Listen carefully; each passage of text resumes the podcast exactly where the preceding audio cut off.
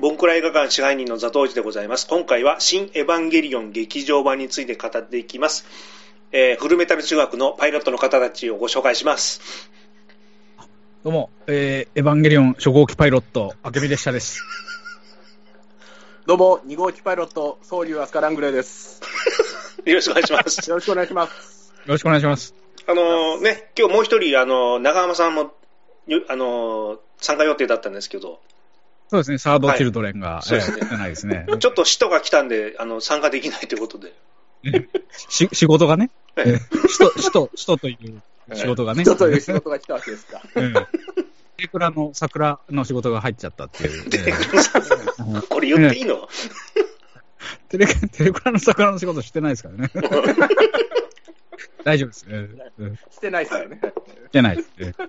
えっと、これ、あの、ツイッターでですね、あの、はいリスナーさんから、あの、フルメタル中学の方の、その、新エヴァの感想を聞きたいっていうリクエストがあったので、はい。ははい。ちょっと、あの、本当は予定してなかったんですけど、じゃあ、祭りだからやっとくか、みたいな感じで、まあ、どうでしょうかって言ったら、まあ、やりましょうって皆さんの、ね、答えをいただいたので、ちゃんとその当時見見てたんですよね。だから、たまたまっていうか、うんまあ、あのー、ほほえみさんもね、エヴァンゲリオン好はいきですし、はい。長浜さんもその、一緒によくこう活動とか面倒見てもらってる人と一緒に新エヴァをちょうど見てて、私もその前の週ぐらいに見に行ってたので、あ、全然いけますよという感じで、で、ザトイツさんは、あの、エヴァンゲリオン童貞をそうですね最近、最近捨てて、そうですね派手に、派手に散らしたっていう話を。そうですね。えー あの、僕、リアルタイム世代っちゃ世代なんですけど、あの、再放送からあれブレイクしたじゃないですか。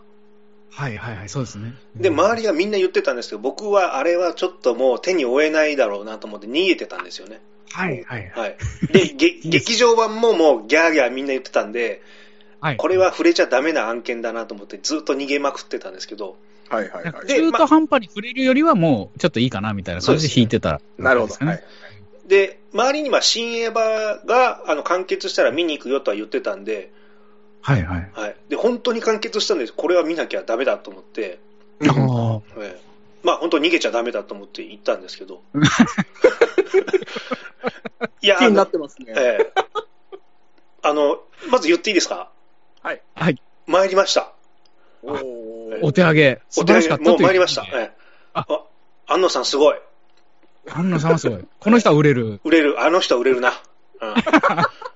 売れてますよ。この、ちょっと、皆さん、この、わかりますかねこう、今、安野さんを知ったっていう、45歳がいるっていう。一応、あすみません。僕、シン・ゴジラ見ましたけどね。シン・ゴジラ見てるし、はいえっと、ナウシカのね、巨神兵のパートを担当してるし、はいオネアミスの翼王立宇宙軍のあの、は宇宙船発射シーンですね。はい。あれもエフェクトをやって、もう本当にアニメーターとしてはもうピカイチの腕を持っていて、もう天才と、ね名を知らしめていて、はい。そしてこう、その人の監督作を ようやく見たっていう、はい すごい話ですよね。ずーっと避けてききてね。い今ハマってるんですよね、そうですね。さんは。もう、もう、ええはい。最も遅い、このね、エヴァファンのすげえな。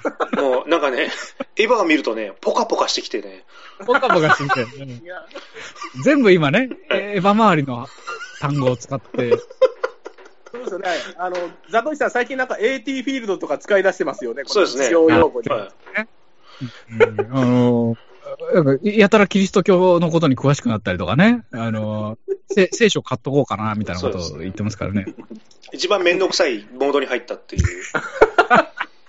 今ですか？ええまあ、それはさておき、あの、ちゃんとね、あの、ずいぶん前から、その、ウォッチしてきた方たちの、あの、感想をちょっと聞こうかなと思って、だから、今回ちょっと僕、聞く側に回って、ちょっと皆さんの感想をちょっと伺いたいなと思ってですね。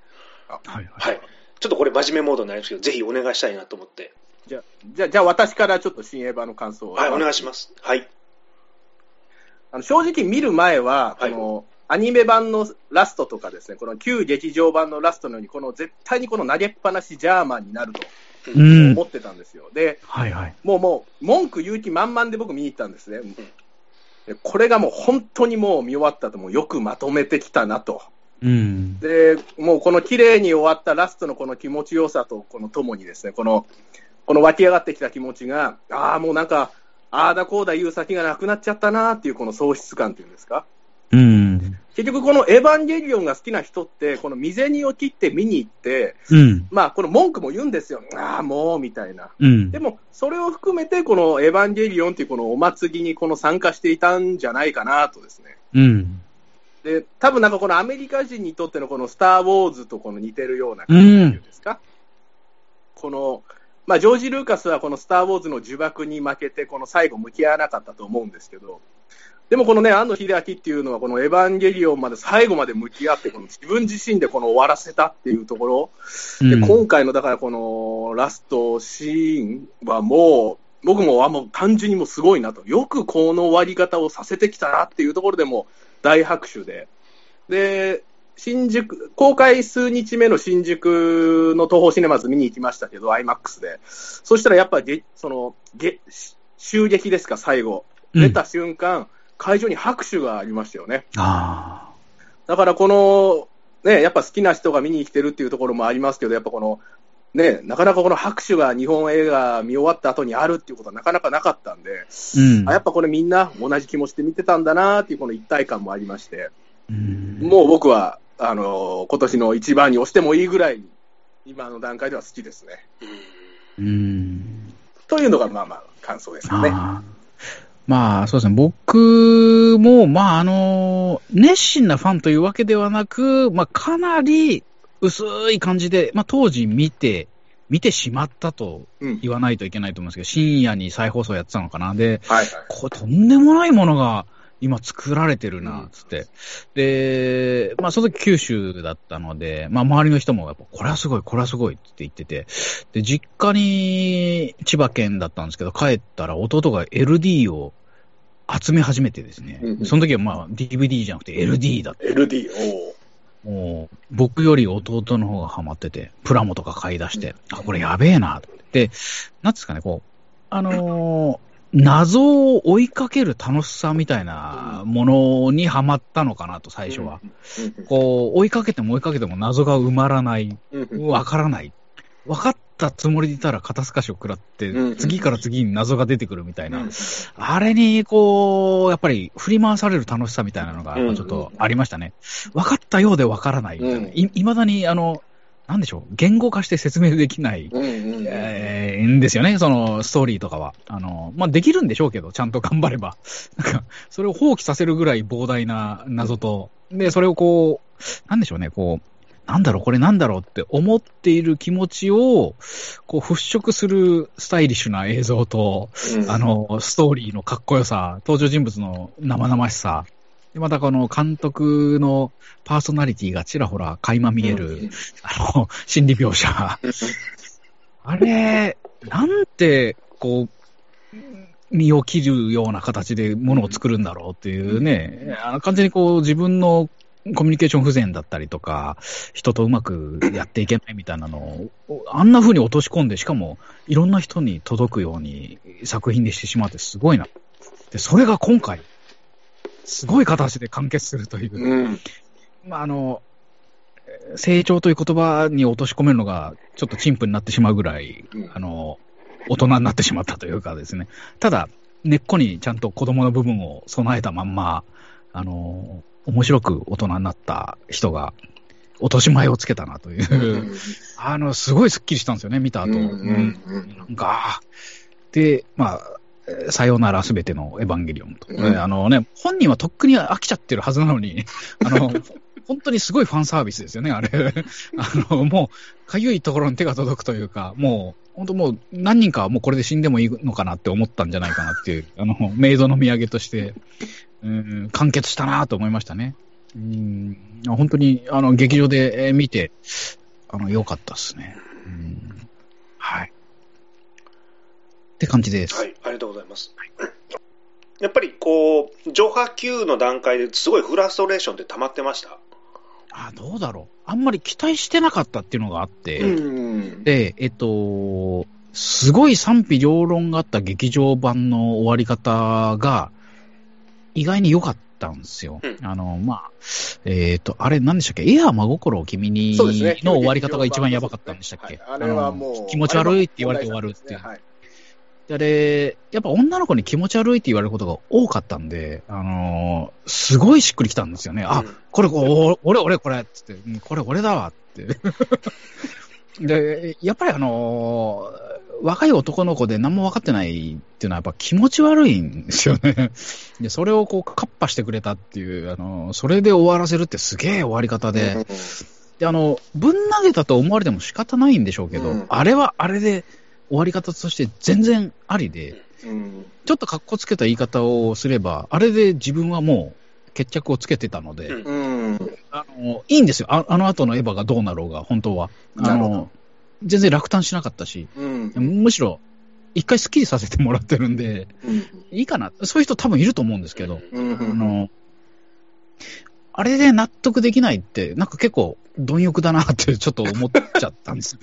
もう、もう、もう見たじゃん、エヴァって。うん思ってて、で、監督がもうここまでこうやり尽くしたって言ってるんだったら、もう出ないっしょって思ってて、でその後、ひねり出した凄さっていうのもまたここから続くと思うんですけど、だから、その、時系列で語る面白さは本当にありますよね、うん。エヴァは。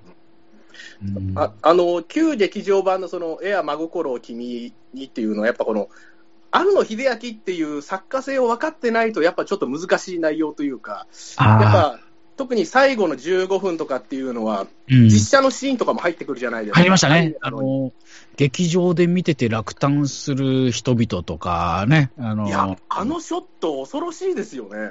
よくあれやりましたよね。よくやりましたよね。多分だからあれ、映画館で見ている自分たちを映してるっていうことですよね、よね。スクリーンに。だから、これってね、ある意味、このファン、その後ね、その気持ち悪いっていう、このアスカのフレーズがあるゆえに、やっぱなんかこのファンを気持ち悪い、エヴァが好きなお前らは気持ち悪いんだぞっていうメッセージにも取れるわけで、うん。結構だから、そのね、挑戦的な最後、この終わり方というか、でもあれってやっぱ庵野秀明の作家性がちょっとわからないとなかなか難しいのかなっていうのは、当時僕、最初見たときは、あの、えって思いましたね。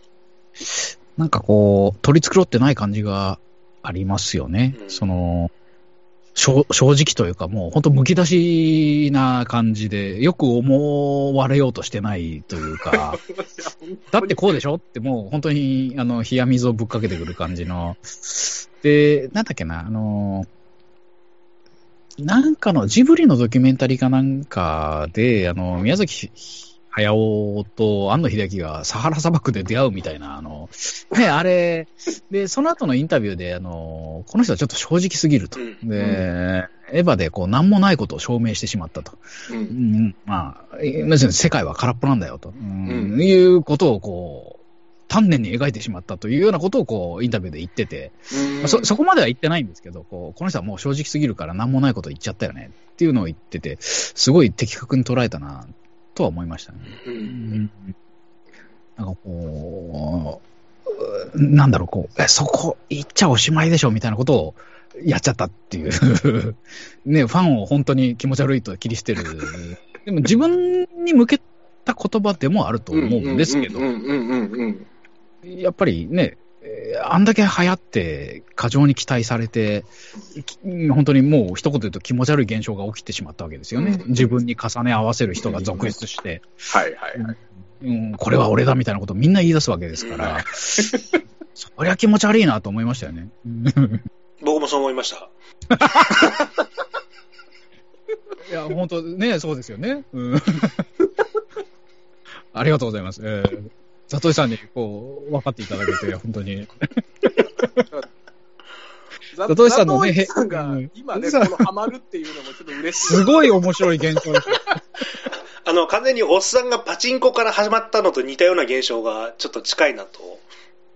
僕の知り合いでもいましたけどね、そういう人。あはいはいはい。パチンコはいでエヴァを知ったみたいな。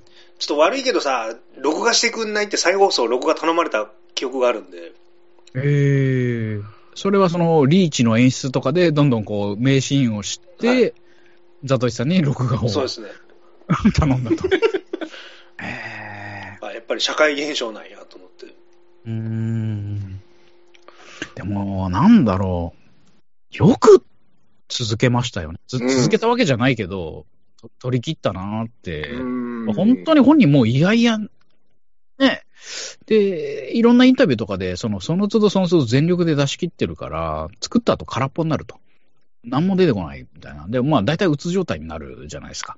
はい。で、えーその後また作るんだっていう、僕の好きなあの小説家というか作家のえー橋本治さんっていう人がいて、はいその人が、その天才っていうのは何かっていうのを一言で論じて、何回でも死ねる人っていう言ってて、まあそれはまあ全部出し切って、また生まれ変わって次のものを作れるっていうことだと思うんですよね。だから、自分の持論だったりとかスタイルとか思想にとらわれないで面白いものをどんどん作っていくと。もう本当その都度その都度学習反射を繰り返してとんでもないものを作り上げていくのが天才だという、あのー表をしてて、うんなんか、そうすると、安野さんはやっぱ何回も死んで何回も生まれ変わってるのかなって。思います。ももちろん根っこの部分は変わってないんだけど、あのーやっぱ作品ごとに出し切って、また次の作品を作るというスタイルで、本当正直な作り方をしてるんじゃないかしらとうん。思いますね。さっき明美さんが、その旧劇場版が終わった後に、またジョーが始まるときに、うん。まあなまあ、なんで始まるのかなっていうふうにおっしゃってたと思うんですよ。でも確かに当時、なんでエヴァンゲリオンまたやるのかなってみんな空気感ありましたよね。ありましたやた確かにやりきったというか、もうフルスイングしてるってみんな多分思ってたのに、またエヴァを作ってる、作り出したと。しかもジョーを最初に見に行った時っていうのは、あれ、全くあの、ヤシマ作戦っていうゲアニメ版と全く同じ内容で、ね、この話が進んでいって、まあアニメ版の焼き直しか、みたいな感じで見てたうん、うん、うん。ただちょうどあのタイミングで、あの富野義行があのゼータガンダムをですね、この劇場版でリメイクした作り直すと。うん。ただこれがもうね、ちょっと問題作で、やばい。やばいんですよ。まあ、その古い作画と新しい作、あの新しい絵をこの、ごっちゃになってんの？ごっちゃになって、この、さっきまで新しい絵だったのに、急にこの古い時の絵になった人が、おいおいおいみたいな感じで、ね、ゼータガンダム見たんですけど、ただまあ、エヴァはもう完全新作でジョー、ジョーを作うん、ったんで、うん。あ、まあまあ、同じことをもう一回、庵野秀明はやろうとしてるのかななんていう感じでまあ見たと。で、その後、後に歯が公開されたときに、話が全く変わって、そこであの、ね、あの、ザトイさんも大好きなマギが初登場するんですけども。あ、それ、あの、高野花親方。そうですね。やっぱりマリさんはいいですよね。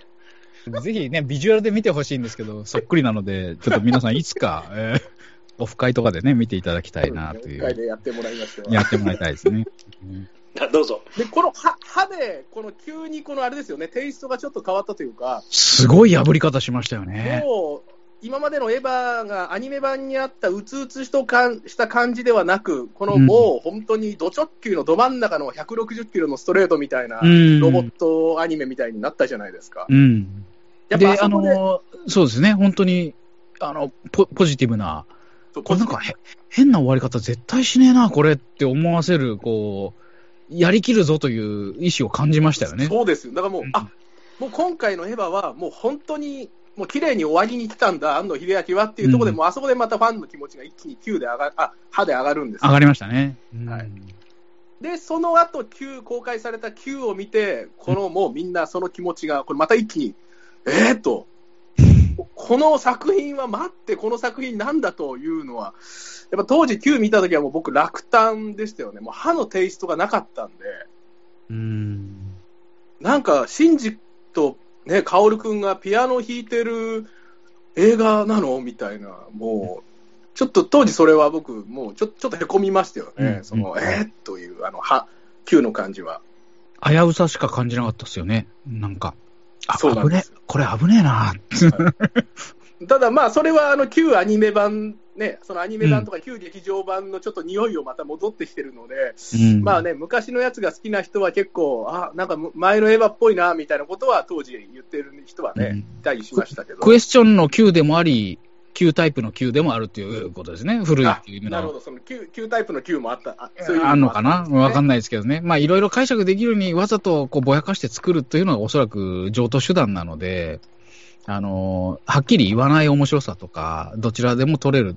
今回の新エヴァのラストもおそらく、すごい巧妙に作られてるじゃないですか。作られてもあね。のね、あの、すごいパーソナルな感じの終わり方なんだけど、万人に届く終わり方でもあるから、あの、両方の意味を持ってて、やっぱり、あの、解釈を無限につけられて、で、あの、絵的にも、編集的にも文句のつけようがない終わり方っていう、すげえなってやっぱ思いましたよね。うんだからね、この明美さんとか僕とかちょ、ね、前からちょっと見てる人も楽しめたし、うん。ザトウさんみたいに、また最近、この見出した方も、やっぱ新エヴァ見て面白いって思うのは、やっぱこれって作品の力ってやっぱあるんですよね、すごいこと本当ですね。あの、ネームバリューとかね、そういうのに頼らない、本当に作品だけの面白さを本当追求して作り上げたんだなと思いますね。うん私、上波級と今回の,、はいあの最後のバージョンだけしか追ってないんですけど、はい。ただそれだけで時系列を追ってもちょっとピンとこないことがいっぱいあったんですよ。うんで、あのー、ほほえみデブさんから、あの、この動画あるんで、こういう解説っていうか、こういう解釈の仕方もあるよっていうのを、ちょっと送っていただいて、あれは、なんて言えばいいんですかね、ループ論って言えばいいんですかね、ループ説？うん。そうですね、これでも一般的にこの公式では多分言われてる内容ではないんですよね、あの結局それを、まあ、いろんな人がいろんな解釈をして、そうじゃないかっていうような話をしている中の一つで、まあ、あのエヴァンゲリオンの世界はずっとループしているうん。世界だっていう説が一つあるっていうことですよね。これ、明美さん聞いたことありますかね？あ初耳ですね。なんかあの、一応最後の方でこう多元宇宙的な、あの、パラレルワールドは多分出してきたのかなとは思うんですけど、最初から想定して作られてないなとは思う。うんあの多分最初からはループは。ループものって、言うなれば、後付けでいくらでもできるんで、あのー続編を、あの、実は平行世界でして言っちゃえばループにできるから、あ、平行世界、ちょっと違うか。あのーループして別の世界に来てますって言っちゃえば、あのーいくらでも後付けできるから、あのーまあちょっと便利な、うん、解釈ですよね、うんそれは。うんで、作者もそれは乗っかっちゃうぐらい、あの、美味しい解釈なんで、うん。まあ、あの、あと楽しいと思います。あの、そういう読み解きするのは。あの、すごくグッときますね。うんで、ルループしながら解決していったり、解決できなかったりとか、うん今回のラストも割と、すべてのね、エヴァンゲリオンにやっぱさよならをするあのラストは、ちょっと素晴らしかったですもんね。いや、本当に。うん、あのう、うまいなぁと、あの、クリアになったなぁと思いましたよね。うんやっぱあの、すべての、さよならすべてのエヴァンゲリオンっていうのは、やっぱこの今までエヴァンゲリオンをこの見てきたこの20年の歴史、みんなに対して言ってるセリフじゃないですか、そうですね。だから、僕、初めてエヴァンゲリオン見たのが高校2年で、2001年で、うん、あの、当時のその劇場、あの、アニメ版ではなく全然後乗りだったんですよね。うん。で、高校の時の同じクラスのボーノ君から、うん、アニメ版と旧劇場版の DVD 一式を丸々借りてですね、で、まあ、それを最初に見たのが一番最初だったんですけど、うん。で、その後、まあ、ジョー見て、ハー見て、キュー見て、で、今回のシーンっていう感じですか？はい。だから、この、なんていうんですかね、この、高校、2001年からこの2021年のこの20年間のこの、やっぱそのエヴァンゲリオンを見た時の人生と、その、ものをこのフラッシュバックすしながらですね、やっぱ最後。だから、DVD を借りたボーノ君の姿だったり、うん。だからね、ジョー見、ジョー見た時っていうのは社会人になりたての頃だったりだとか。あら、香港行く前ってことですか？あ、えーえーあ、そう、香港行く前、香港も行く前ですね。行く直前ぐらいな。いや、え、ジョーは社会人になりたてぐらいだったりあなりたてか行く前でした。ああ、なるほど。で、歯が香港に行く前だったんですよね。あ歯が香港に行く1年前ぐらいだったのかな。へえ。で、劇場で見て、その、高その高校の時の同級生かなんかと見て、ああ、これ最高だなと思って2回ぐらい見に行ったと。はいはい。で、Q は、その香港に赴任してる時に、うん日本に一時帰国した時に、この Q の劇場版を見に行って、それ、えらいダメージを負いましたね、また。ダメージが わざわざ帰国して、これかと。そそうそその当時、ね、日本にいた彼,、彼女と一緒に2人で見に行って、このまあはい2人でもこの沈黙ですよね、見終わった後は。なんかいいろん、いろいろ悲しいですね、それ、なんかね。はいそしてその子はもうどこに行ったか知らないですけど、マジっすか。なんてね、やっぱこの、さよならすべてのエヴァンゲリオンっていうあのシーンで、やっぱこの僕の人生も一緒にこの、なんていうんですかね、ああの時のみんなのこの顔がこの浮かんでですね、やっぱもう、うん。もうぐっとくると。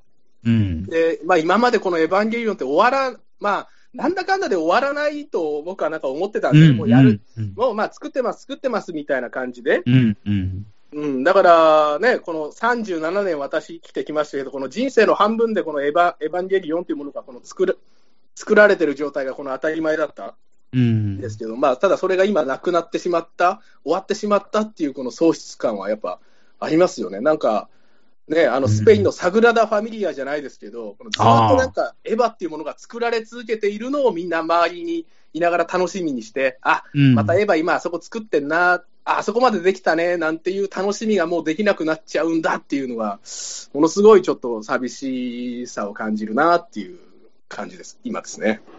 なるほど。明美さんもそういうしゃべ寂しさっていうのはありますあんまりないですね。うんもう終わってるんで。旧劇場版で完結はしてるんで。えーえエア真心を君で一回終わって、あとあの、まあ、本当個人的なことを言うと、僕、東北大震災の時に僕一回死んでるんで、あの、自分が死んだと思ったので、あの、もう本当に死んでますね、僕は一回。なので、まあ、余生というか、おおまけで今、いろんな楽しさを味わってるというような感じで、うん、まあ、そこまで重い話じゃないですよ、本当に。あの、あの、あの地震でもう、ああ、これ死ぬんだなって思ったんで、あのいろいろもう、実は一回生産してますね。うん。なので、まあ、ずっと続く面白さっていうのは多分ないと思ってるし、それをなんか、ちゃんと、あの、完結させてくれたっていうのはもうありがたくてですね、本当に。なんかこう、僕にとってはもう、プレゼントですよ、本当に。思いがけない面白さをありがとうと。なんかもう、高をくくったので、もうどうせ終わってるし、そんなに面白くなくてもいいなと思って、うん。なんかもう本当、半ば義務的に、あのー見に行ったら、とんでもなく面白かったっていう。うんうん。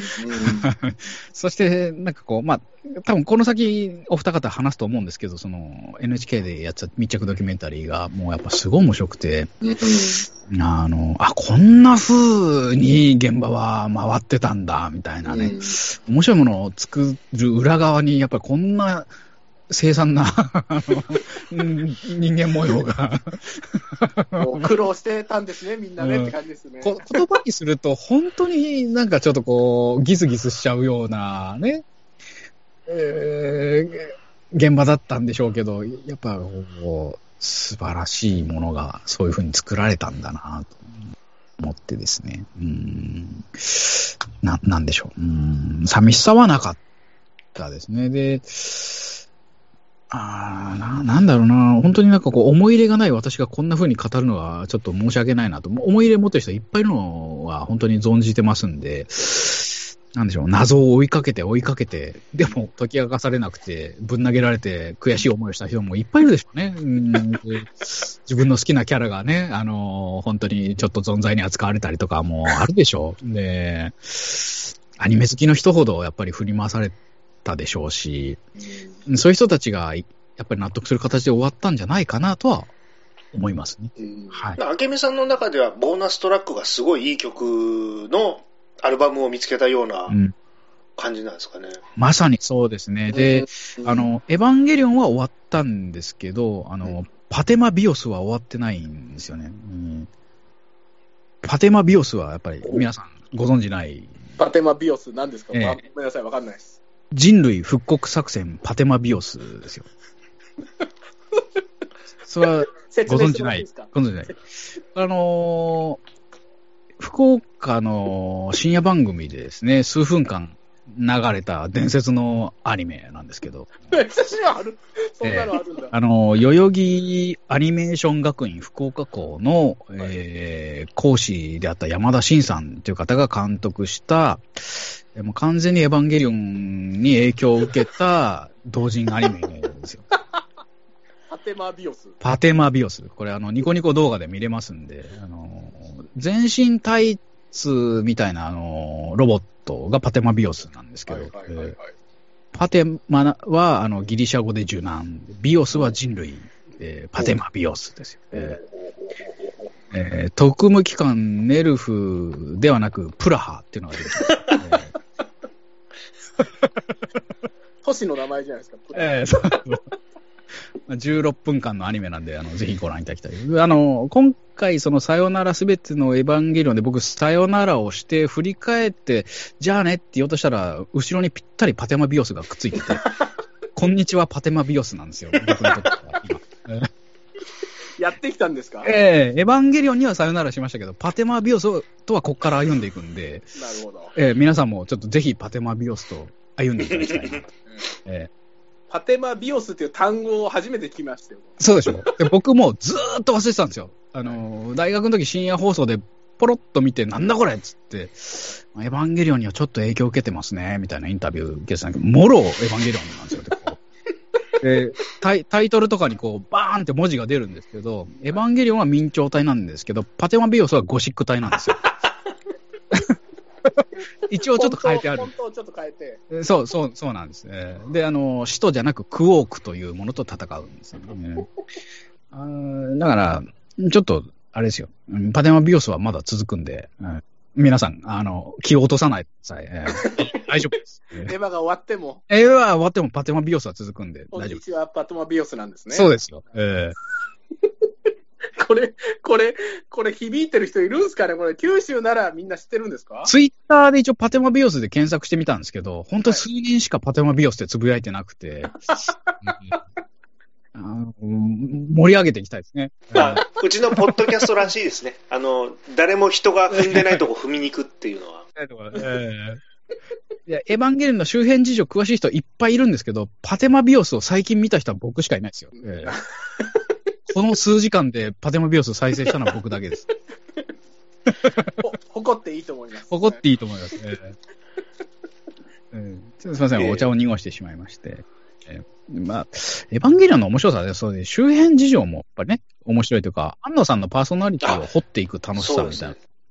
やっぱりね、あの、うんいや、今回あの、先ほどおっしゃったあの、NHK の密着を見たんですけど、あれで僕の中で安野さんの面白さが一気に上がったんですよね、もう。魅力というか。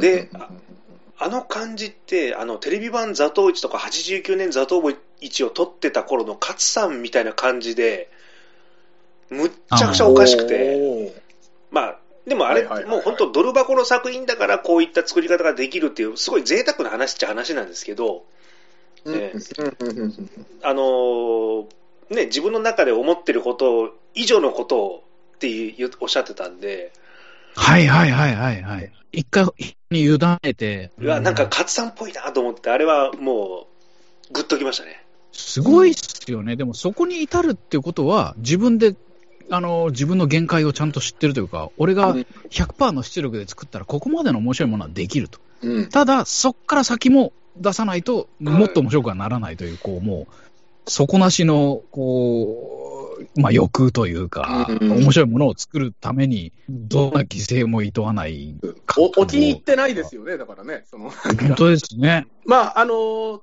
あのドキュメンタリーの中で、まあ、打ち上げじゃないですけども、ね、安野さんとか、あの、鶴巻さんとかが、あの、の 飲み会じゃないけどもの、ね、ちょっとバルかなんかで、ね、これからどう進めていくかっていうのをお酒飲みながら語るシーンの鶴巻監督の表情が最高でしたね。最高です。しかもまたね、あの、安野さんがね、こう、神様が降りてこないから、みたいな可愛い感じで言うんですよね。あの、脚本がずーっとストップしてるのに。そんでこう、鶴巻監督が何かを言いかけて、ぐっと飲み込んで、とほほーみたいな顔をするんもう、そこがもう最高にいいんですよあの表情はなかなか出せないですよね。出せないっすよ、もう。もう、全力出し切ってまだ絞られてる男の顔ですよね。うんもう出ないっすよって言ってんのに、まだ絞ってくるっていう。確かにもうカラッカラの顔でしたよね。カラッカラの。そうやっぱ、なんね勝慎太郎を中心として、そういう、こう、面白いものを生み出すために、いろんなものが犠牲になっていくという。もう脚本家がどんなにアイディア出しても、勝さんが、座頭市はそんなことはしないよって一言で全部潰されてしまうという。うん。だから気分によりそれはいいねみたいなことを言ってくるってこともありと。うん。いや、でもあれ、本当面白かったですよ。あの、ドキュメントは。雨降ってる時に、あ、雨取りに行かないとみたいなこと言われて、あれ、多分、分かってるし、取りに行きたいのに言われて、多分ムカついてると思うんですよね、スタッフは。分かってるけど、てめえを取りに来てんだよ、バカ野郎って多分思いながらカメラを回してると思うんですよ。ここだよ、ここを取りに来なよみたいな感じでしたうもん。ん。いや、我々から言わすと、それを突っ込み入れてるあなたを撮りたくてしょうがないんですよっていう。そうそうそう、そうなんですよね。本当に、まさにそこを今撮りたかったのにっていうね。なもう二重三重にややこしくなってきましたね。なんなんでしょう、映像とか編集に関しては一切妥協しないから、ああいう言葉がやっぱり普通にナチュラルに出てくるといううんのを捉えたいい一コマかなとは思いますけどね。うん。あの、編集中もね、君編集やってんだったらちょっとアイデア出してくださいよ、みたいなことをこう、NHK 側の人にこう、言うっていう、もう使えるものは何でも使うというね、感じで。えー編集、編集とアングルさえ良ければ、どんな映画でも面白く見れるっていう、言ってましたね持論をね、でまあ、確かに本当にそうだなと。見れちゃうんですよ。あの、一切前置きの知識がないまま今回見てたんで、本当にアングルの面白さは感じました。面白かったですね。なんか、なんでもない、つまんない日常だったりシーンとかも、とにかくどっかに面白いアングルがあると思って、やっぱうん探して、最適解を見つけて、それを一コマ一コマに落としていくっていう、やっぱ結構大変な作業ですよね、本当に。うんで、やっぱちょっと私もかじり程度ですけど、映像の業界にいたりとか、あの、映画、テレビ、AV、ちょこちょこちょこちょここう、かじらせてもらって、そしたらやっぱり、あの、ちゃんとした監督はやっぱどんどん探りますよね、アングルを。あの、うん。決め打ちで撮ったりしないんで、あのいや、うんちょっとこれあるんじゃない？とか、あの、こっちから撮ろうとか、ややっぱこだわって、その、つつまんないアングルで撮っちゃうと、やっぱり、じ事実力を問われてしまうので、うん。つまんない絵撮ってんなって思われるのはやっぱり恥ですからね、監督。あの、まあ、カメラのアングルはすごく皆さうんん気にされてましたね、ちゃんとした監督さんは。うん。あ、ちょっと、そうだ、僕質問しようと思ってたんですけど、あの、ホームアイディブさんはこれ思春期の時に見てたんですか？それともある程度もう大人になって見てたんでしたっけ？あーえっ、と、さっきちょろっとだけ話したんですけど、あのー高校2年の時に見ました。初めて。それは DVD でもう一式一式借りて、えっ、と、アニメ版と旧劇場版をバーっと見た。いや、もうちょっと、だから、私、おじさんになって見たから、ふと思ったのが、思春期の時にこれを見たらすごい感情移入してしまうだろうなっていうのは、そうで、でもただ、やっぱほあのエ、エヴァが公開されて、やっぱその数年経ってるので、やっぱりもう、なんていうんですかね、もう直撃世代ではないんですよね。まあ、なんちょっとずれてるんで、これエヴァンゲリオンっていうのは、まあ、そういうその10代の抱える葛藤の物語なんだ、こそういうアニメなんだっていう目線で入ってるのを見てるん構で、構えはあったんですね。、構え、もう、だから一歩、一歩二歩ぐらい引きながらもう僕は見てたんで、あんまりだから、うんその、シンジ君に感情が入っていくっていう見方はしなかったですね。うん。だから、ね、そのやっぱ何気なしに見た人が、どんどんどんどん、このね、見ていって面白くなっていく感じではなかったですね。うん。もうある程度もう、成熟されてた感じですかね。ちょっとね、魅力的なキャラクターがいっぱいあるあるから、えーハマるよなと思ったんですけどね。まあ、確かにキャラクター、もう影響されてるやつはなんかいましたよね。やっぱあのね、ちょっとシンジ君の格好なんてね、やっぱその、普通にスラックスにワイシャツなんてね、よく、ね、誰でもできるような格好ですけど、やっぱなんかみんな意識したような、あの学生なんかいましたよ。その中学校の時とか友達とかで。うん、やっぱあれ売れるよ。売れる売れますかねあれは大ヒットする。ますか？才能のある。うん、才能のあるあああいうのに、ああいうのに投資した方がいいよ、あれは。何週遅れなんですか、本当本当ですよね。何週遅れなんですか？会社持ってますからね、監督ね。うんうん、経営者ですから。一アニメーターじゃなくて、その会社の経営まで行って、あの、要するに自分でお金を出して、作品を作るみたいな感じになって、で、かつての仲間はちょっと、意外に成長してなかったみたいな、あの、えーのもちらほらあるじゃないですか。その、まあ、安野さん側の、こう、ガイナックスこぼれ話的なね、あの、ちょっと、独白というか、インタビューがなんか載りましたけど、どっかに。ね、あの、自分たちが一生懸命作ったアニメをこう適当に切り売りしたり、うん。こう実体のない経営をやって、上の人はお金をいっぱいもらってるけど、あの、アニメーターは全然もらえないような会社にしちゃって、うん。あのーとにかくずさんな経営ばっかりをしていたうんうんガイナックスに、とたもとを分かったみたいなね。うん。まあ本当にどこまでが本当に100%真実なのかはちょっとね、ここで断ずるものでもないので、うんよ、よしますけど、やっぱり、ちょっと引いた目で見れば、今までこう、作品に没頭しすぎて、若干こうね、気違い扱いされてたであろう庵野監督が、立派な大人になって、あの、結婚もして。本当に、今までね、いいように操っていたというか、もう本当友達ずらして、もう友達だったんでしょうけど、あの、作品を作らせていた側が、ちょっと業界を半分去るじゃないですけど、あの、片隅に追いやられていったっていうのは、ちょっとこう、皮肉であり、ちょっと面白くあり、ちょっと、うんまあ、私の野じ馬根性からすると、とても楽しい読み物として、最近は読んでますね。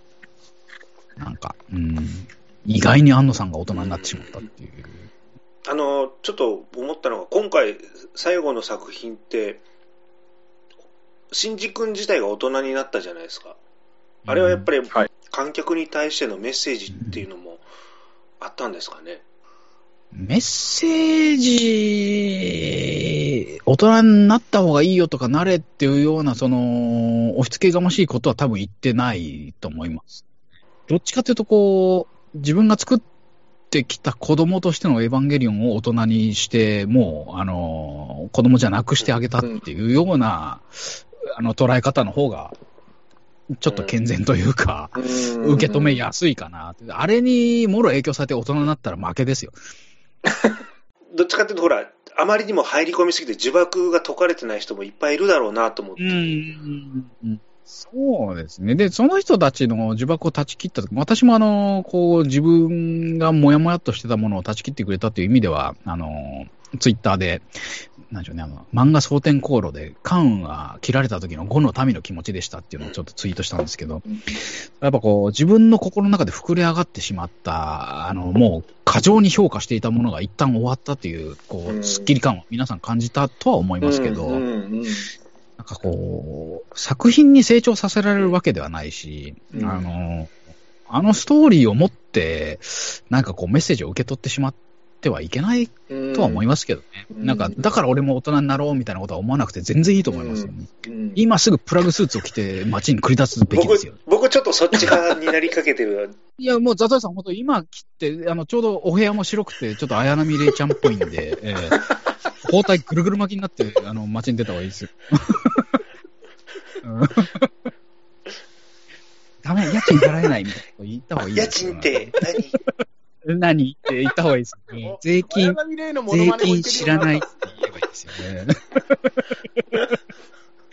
うん。あなんでしょう。本当なんかこう、うー人生の一部みたいに捉えるのは危険すぎますよね。あの、一個の作品を。うん、まあまあ、もうそれだけ影響力が強いものだったっていうのはわかりますし、それに落とし前をつけてくれたみたいなのは今回本当にあるんですけれども。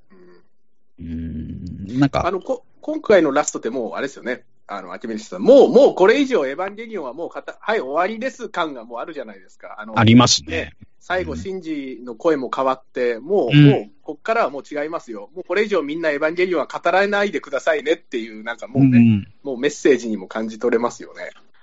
うんまあ、そうですね。アニメから実写で最後終わるという、あの、の、まあ、現実に帰れ、帰りなさい、帰ったよ、みたいなうん捉え方でもいいとは思うんですけど、過剰にそう捉える必要はないと思いますよ。あの、終わり方としてすごいかっこいい終わり方だし、一旦現実に帰らないといけないのはもう確かなので、ね、劇場出たら現実ですからね、もう。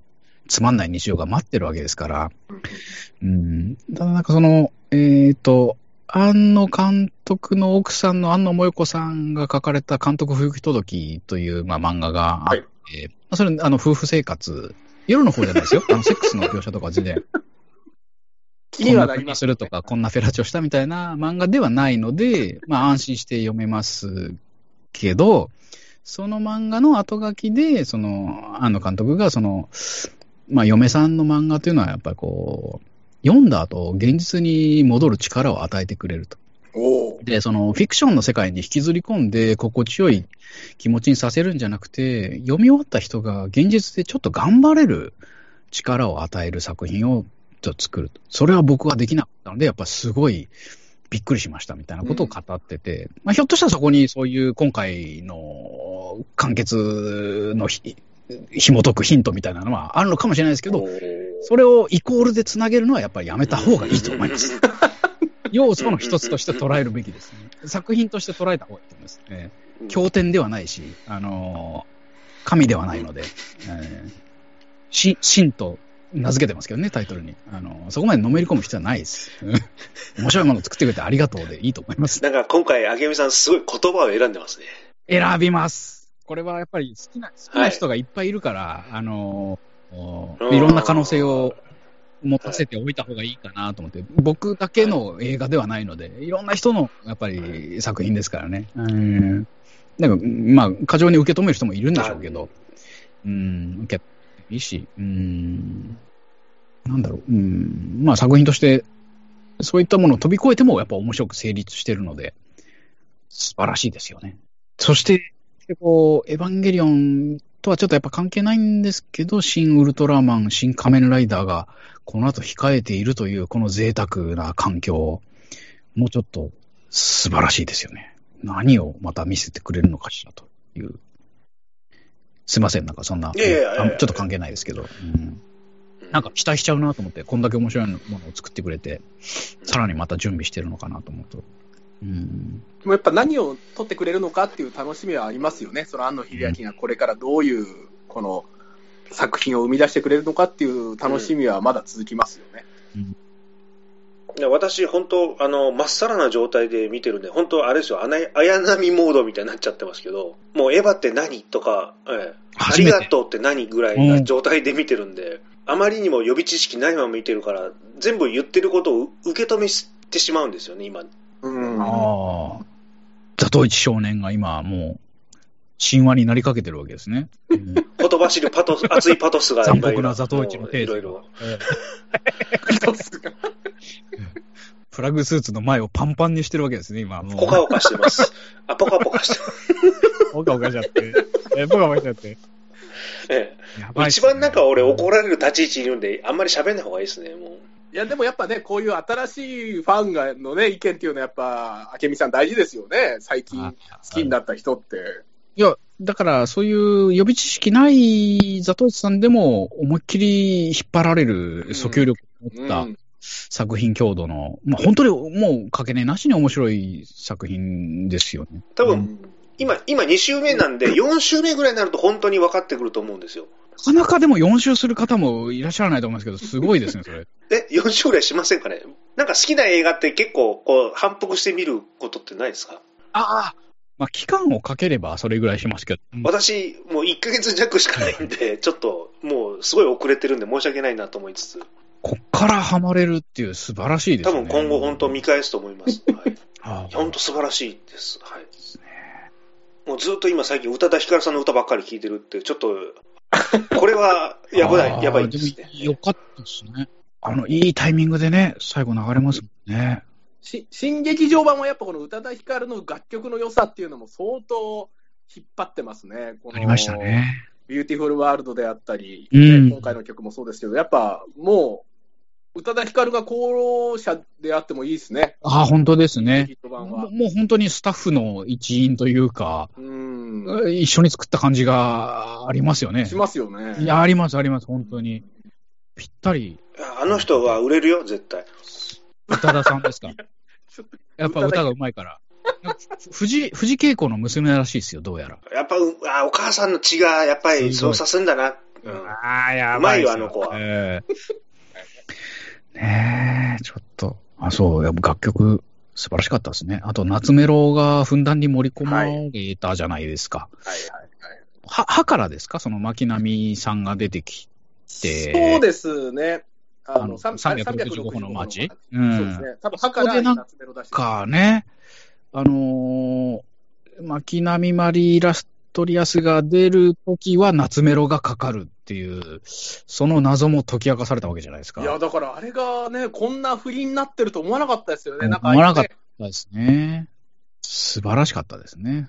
今回、あの、僕 4DX も見に行ったんですよ、先日。はいはいはい。えーあれ、IMAX も見たの？あ、IMAX も見ました。IMAX と通常版と 4DX3 回見たんですけど。すげえっす。うんただ、どのこバージョンが一番良かったですか？それが明美さん、4DX がこれが一番良かったんですよ、実は。そうなんだ。IMAX 用に俺作ったと思ったんですけど、そういうわけじゃなくて。IMAX もまあまあ良かったですけど、でもこれは多分 4DX を意識し意識している物語なのかなっていうのがあ、実そうはあって、なんだ。で、もちろんその冒頭のあのパリ決戦とか、はいはい。あとこのネルフ本部に向かっていくときのあのブンダーと冬月とのこのあの戦艦バトルとかですね、はいはいはい。もうあのあのシーンなんていうのはもうディズニーランドのアトラクションみたいにこの席がもうガンガンガンガン。ええ。あとはこの水の演出でいうと、このアスカがこのシャワー浴びて登場した時のこのうん、シンジ君と初対面のそのシーンの中で出る初対面のシーン、あの裸のアスカですよね。はいはい。あのシーンっていうのは、あのアスカが登場した時に、この観客に水しぶきがパッとこの顔にかかるような演出があったり、要するにちょっと体に触れた水を自分も浴びれるよっていう、浴びれるみたいな。あれですか、ちょっとしたプレイ的な、今からプレイするので一緒にシャワー浴びましたみたいな、その、あれですか、いいわゆるイソジン系の話ですか？大阪のあの知事の、あれですか、いい嘘のような真面目な話をしますっていう、あれですか、イイソジンが。ええ、全然関係ないですよねで。すね。はい パッてかかる、もう、もう本当ね、ザトイさんが言うこのプラグスーツがパンパンにこれなります。で、この 4DX の演出で僕これ一番うなったのが、はい。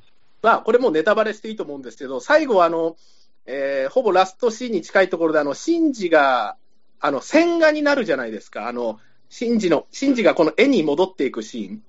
あ、あの、浜辺で。うん。こので線画になっていくところをマリーが助ける。うん。マリーが助けて現実に引き戻すっていうシーンがあると思うんですけど、うんうんうんあれ、浜辺の演出の時にはこの水がかかる演出ってないんですけど、うん。マリーがこのシンジをこの引き上げて、この海の中にバシャーンって引き込んでですね、うん。で、マリーがこの水辺からこの頭をこの、このななんていうんですかね、こう出す瞬間っていうんですかね、このバーンとこの頭を跳ね上げて、この髪がファーッと、水しぶきが上がる瞬間は顔に水がかかる演出があるんですよ。あら。で、で、最後のあの駅に行くんですね。で、ここって、そのちょっとちょっと前の千賀の浜辺のシーンは水ないのに、この最後のマギのこの水しぶきだけで顔かかる演出っていうのは、これまさに現実にこのね、気持ちを引き戻すっていうこの要素っていうんですかね。ええこれってなんかすごいなと、この映像とまさにこの 4DX の演出がまさにこうリンクして、はい。その水がかかった瞬間、あの駅に行くっていうこのシーン。へーこれは、あ、これ考えて作ったんじゃないかな。4DX を意識した、あれ演出なのかななんて思ってみましたけどね。ほう。これだから、ちょっと 4DX を見る機会があれば、もう一回これ見あの見てほしいあ見、見るべきですし、はい。い、粋な演出ですね。粋な演出なんうですよ。ああ、すごい、なんか、使いどころ、本当に、あの、ぴったりな。おっしゃる通りそうなんです。ここでかけるべきみたいな。ここでかけるべき、もうまさにここでみたいな。ああ、いいですね。へえ。やっぱすごいな、エヴァンゲリ 今ですね。今、今なんですね、ザトイさんは。今、これ本当レアケースですよ。うんいや、今、世界で一人かもしれないですね。あの、エヴァンゲリオンすごいなーって神戸を垂れるっていう。神戸を垂れましたからね、今。神戸を垂れて頭をポリポリかきましたからね。そんな人いますか ?2021 年。ちょっと映画ポッドキャストやってて、本当恥ずかしい人ですいませんでした、もう。えまあ、本当にさん、ほら、あの、旧作でね、しかも、あんまりアニメ扱わないですからね。うんそうそうですね、レアケースですよね。レアケースですアニメはね。うん。いやー、すごい。うんあ、あの、長浜さん、ちょっと今回ご覧になってるのに、ちょっと参加できなかったんで、長浜さんからメッセージいただいてるんですけど、ちょっと紹介して、してもいいですか？紹介して大丈夫なメッセージであれば、あの、はい。えー、長浜さんからのメッセージです。えー今回は仕事で欠席します。代わりと言ってはなんですが、一緒に見に行った昔からのエヴァファンであるプロフェッサー K 氏との思い出を、思い出と意見を私が要約したものを記載します。K 氏とは、2012年公開のエヴァンゲリオン新劇場版 Q も今はなき新宿ミラノ座に見に行きました。Q の上映後、K 氏は悪い癖が出たと言ったっきり、むっつりと黙りこくり、私はこの雰囲気がすごい嫌だなと思いながら電車に乗りました。ほぼ無言のまま西武新宿線で家に帰る途中、ふと隣の K 氏を見ると、固く握りしめた両手の拳をプルプルと震わせており、K 氏をこんなに気持ちにさせた安野、許すまじと少しだけ思いました。それから9年、ついに完結編である新エヴァンゲリオンが完成しました。私と K さんは祭りの最後を見届けるため、再び映画館へと足を運びました。約2時間半後、あの素晴らしいラストシーンを見た私は、今度こそ K さんの笑顔が見られるのでは、そんな思いで隣を向きました。そこには、一人の修羅がいました。K さんの顔は Q の時と同じ、いや、それ以上にこわばっていました。アシラマンでいう怒りの面でした。三面とも怒りの。それから私は、あ、それから私の家でノンアルコールを飲みながら、ケイシが話した言葉を要約したものが以下です。とにかく、鶴巻和也が良くない。あいつはただのアニメ男でクリエイターではない。アクションシーンが全く良くない。音楽が印象に残らない。玄道の青顔はなんだギャグでやっているのが、マキがやたら歌を歌うのは気に食わない。クライマックスのアクションシーンは何がどうなっているのか全くわからない。あれからずっと村での田植えを見ている方が良かった。こんなのに8年もかけたのか、クラッシャージョーを見ます。要は、急激、過去、エア、真心を君に最高と言いたいのだと思います。私も K さんも気づけばもう40半ば、皆まで言いません。これがエヴァの呪いです。なお、私の感想ですが、新劇場版に関しては、歯が見れただけでも大満足です。新エヴァに関しては、ありがとうございました。本当にお疲れ様でした。いいラストシーンでした。以上ありません。以上です。というメッセージをいただきました。あの、K さんという方、本当に我々のエピソードに介入していただける、あの、徳の高い方でですね、あの、ちょいちょいボンクラ映画館でも K さんの話は出てますけれども、いやー、K さんは、ちょっと着眼点がやっぱちょっと違うんですよね。うんうんうん。あの、えー、エイトマイルっていう映画を見た感想が、エミネムのラップがうまかったっていう。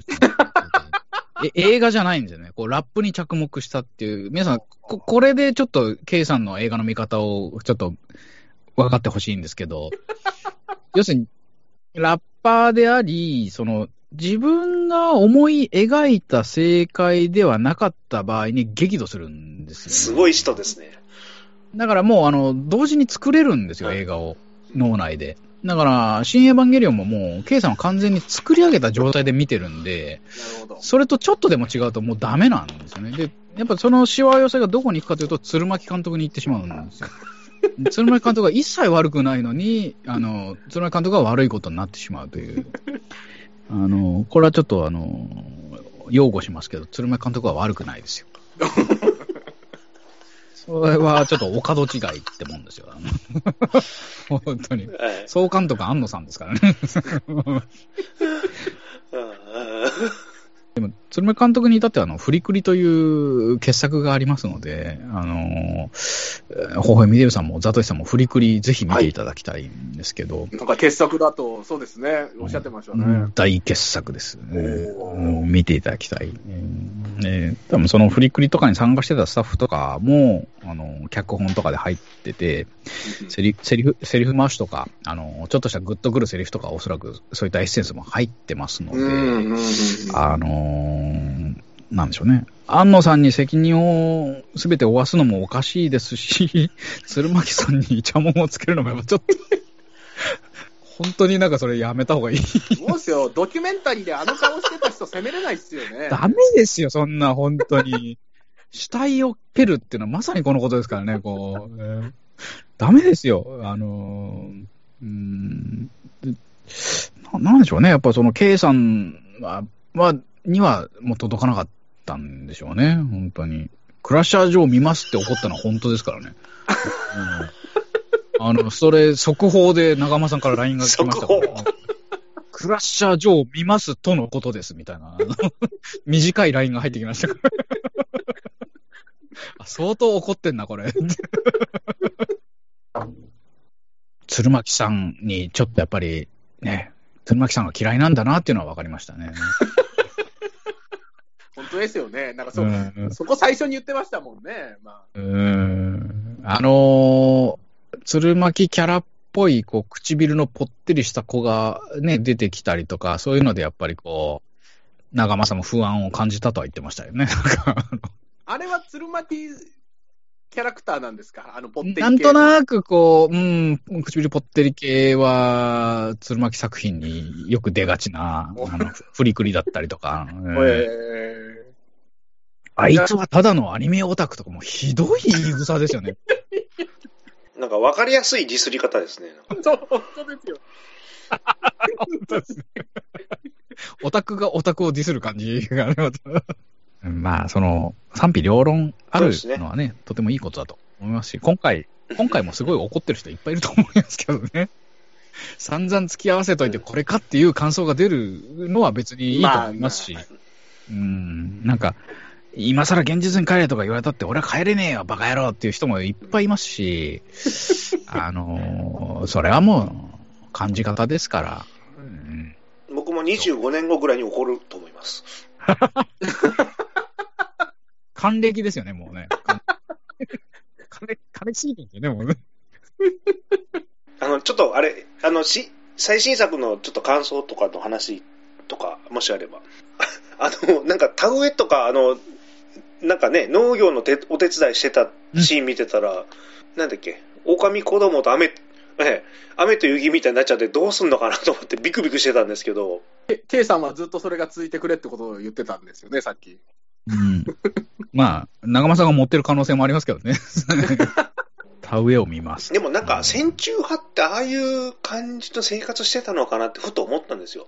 戦争が終わって、はい、平和になりました。じゃあ生活しなきゃいけないっていう時のはい感覚って、あの村の人たちの雰囲気ってそういうもんなのかなとふと思ってですね。ああ、はいはいはい。なんかこう、今までのエヴァンゲリオンだと、ああいう描写は、例えば、加持リョウジがスイカを育てているとか、あれぐらいにしかとどめてなかったのに、完全にこう、物語の外にいる人の生活を描いたというのは、すごく面白いなと思いましたね。ちょっとこう、かっこよく真面目なことを言うとうん、他者に目が向いてるっていう、うん。というか、あの、テレビのアニメシリーズだと、やっぱりクラスメートって結構最初出てたんだけど、うんどんどん謎が深まるにつれて、もう、外に追いやられていってしまうじゃないですか。はいはいまあ、やっぱり描くのに邪魔だったり、まだるっこしいし、いちいち描いてらんないよみたいなね、一方その頃なんてやってたら、テンポ悪くなっちゃうし、捨て置かれてしまうんでしょうけど、物語の展開的には。今回は最後そこを、まあ、きっちりすくい上げたというか、本当だったら、あの、シナリオ作法としては、わざわざそんなところ描かなくてもみたいなところまで描いたのかなという、まあ本当に、えーっと、作中でも何回か出てくるセリフですけど、落とし前とういうん。ものを感じさせるシーンでしたよね。でわざわざああいう丹念に丹念に描いて、えーあの、綾波のね、何人目かわかんないですけど、のに人の心を植え付けて、植え付けておいて、またさよならさせるっていう、うんあの残残酷な、うやっぱり結構えぐいことをやりますよね。うんそのために用意された舞台だと考えると、もう本当に残酷なことをするなとは思いますし、やっぱり、あの、際立ってたなと思いますね、あのシーン。んうんそっか。だからあれですね、シンジがまた、あの、ブンダーに乗るための、やっぱ長い振りっていうことなんですかね。やっぱ、綾波がやってき、ね、レイが消えて、やっぱりこの古い登場人物たちが改めて出て、っていうのはそういうことですかね。うん、うん。なんかね、残酷なことしますよね、本当にね。うんいくら人の心をね、持とうが、クローンはクローンだし、母ちゃんのクローンだから、ね、お前とはくっつく、くっつけるわけにはいかないという、あの、残酷な 意志を感じますよね。うんうん、そこら辺に結構本当にきっちり決着つけたなっていうのは、うん。いましたね。あの、その、お母ちゃんとお父ちゃんが、はい。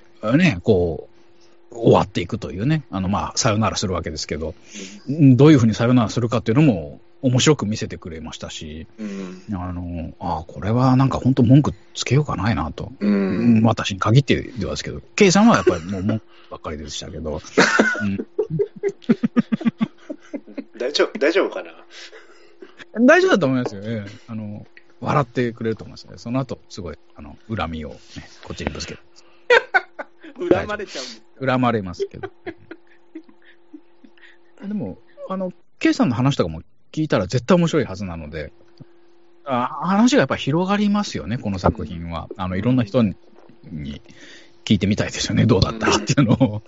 うん一筋縄ではいかないというか。で、そんな作品だけど、ほほぼこう、うんま、満点というか、あの、かなりやっぱり、いろんな人に届いて、あの、スッキリさせたといううん。作品ですよね。あちょっと個人的な話していいですか？あのー、シンジ君がはね、メンタルボロボロになって、あのーしばらくうん、その村の人たちとコミュニケーション取らないっていう時期があったじゃないですか。物語の、あの、ね、4作目の物語の前半で。最後に、ね、綾波がいろいろこう、ケアしてくれてて、うん。最後吐露して、なんでみんな優しいんだよっていう言葉が出たじゃないですか。あれはねものすごく刺さるんですよ、僕にとって。あの、実を言うと僕、うん5、6年前からちょっと仕事とかの都合で、メンタルボロボロの時期あったんで。あの、本当好きなものすらやりたくないぐらいの時期があったんですよ。うん。うん。うん。はいで、はいもう辛くて辛くてしょうがない時って本当何もしたくなくて。で、何かお付き合いあった人が、こう本当ケケアというか優しくしていた時期が、優しく、優しくしてくれた時期があって、うんあの言葉ってすごい身に染みてですね、ちょっと俺劇場でやばくなっちゃったんですよ。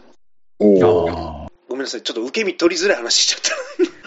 いやいやいや、あの、耳を傾けているので、あの、別にこうね、あの、弾いてるわけではないのでうん大丈夫ですよ。あでも、その、優しくされたシンジ君がね、最後みんなを、もうさらなる優しさで救っていくという、うんあの、ね、えーとても綺麗なお話でしたよね。うん、すごい。ね、ちょっことう精神的に病んでる時もあったのかなって、あのドキュメントを見た時に思ってですうね。んまあでも、あの、作品作るたびにね、結構病んじゃうっていうのは割と有有名というか、あの、本当にもう何もできないってなって、うつ状態になってとか。で、ななんだっけ、あの、もう死んじゃえって言われて、みたいな、なんかこうね、あの、スタッフじゃなくてファンか。ファンのこう、2チャンネルの掲示板とかで、こう、庵野秀明を殺すスレッドみたいなのが立って、どんな方法で殺そうかみたいなのを盛り上がってて、それ見て、ああ、死ぬか、みたいな感じになりましたよね、みたいなかか語ってて、あもう、とんでもないところにいるなと思いましたけどね。うん旧旧旧劇場版、この間、まあ、見直してたんですけど、はい。その、エア真心の方で、あの、まさにその2チャンネルのスレッドで、あんの死ねっていう書き込みあ、それ使ったんだ。のインサートがあるんですよ、一瞬。あ旧劇じゃあ、やっぱ、あ、それ本物だ。はいはいはい。だから、まあ、ある意味、そのね、自分の、やっぱりその、自分を本当削って物語をこのね、紡いでいってるんだなっていうのが、まあ、まさに今の話からもわかりますね。うん。で、なんか、エヴァンゲリオンっていうと、やっぱ心理描写とか、そういうメンタルとか、他人との関わりみたいなのは、まあ、本当に切っても切れないし、そこは、安野さんのね、パーソナリティとももちろん被るし、はい。で、作中だと、その、心理描写を描くときは必ず、必ずというのはちょっと変ですけど、電車の中を使って、電車で一人で座ってて、そこに対面するうん。心の中のこう人物が出てくる、対話を始めるみたいな。それが今回エンディングでは、あの、はい電車がついに駅に到着するってうんいう描写がして、素晴らしい終わり方ですよね。うん電車の外に出たっていう。乗らなかったわけですもんね、最後。乗らな、まあ降りてね、あの、自分の街を、こう、今度俯瞰でも、もっとこう、高みに登っていくという、なんかもう、ね、満点じゃないですかね、終わり方として。うん本当に、まあ、それが解決したかどうかは、まあ、別としてですよ。あの、作品としてちゃんと本当に、そういう描写をした以上、最後は駅に到着させるんだっていううん気持ちをちょっと感じましたよね。うん。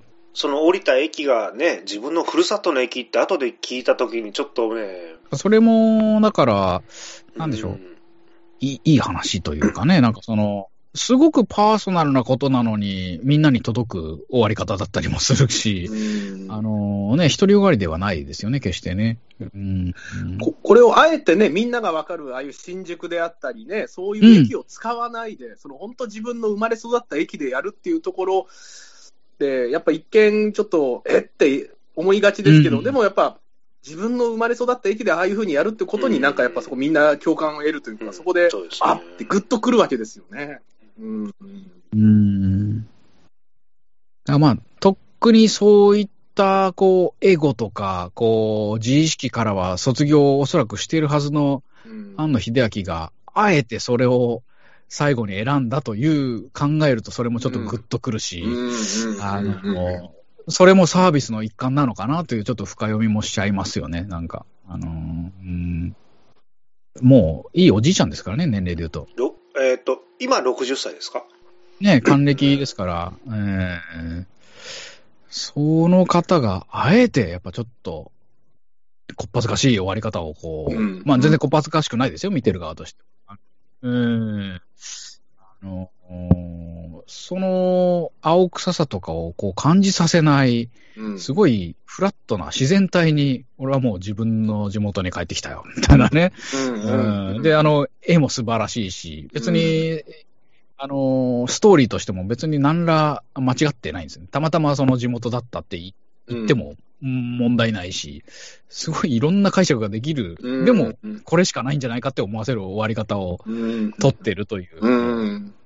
よくここにたどり着いたなって。なんか本当です。本当ですうんなんか。そういった思いをこう言語化しないまま見て感動しちゃったなっていうのはちょっとありますね。い今喋りながらちょっと今言語化してるところはありますけど、うーん、あのやっぱすごい良かったですね、あの終わり方。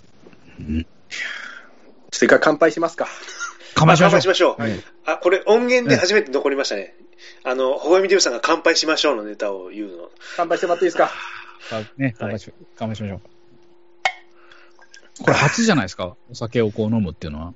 いや、あの、ワン、ワンツー論争とかでやってましたけど、あ、ワンツー論争。あ、そっかそっか。まあまあ、ちょっと時間が時間なんで。たまには飲みながら。たまには飲んでもいいんじゃないですかね。ええそうですね。えー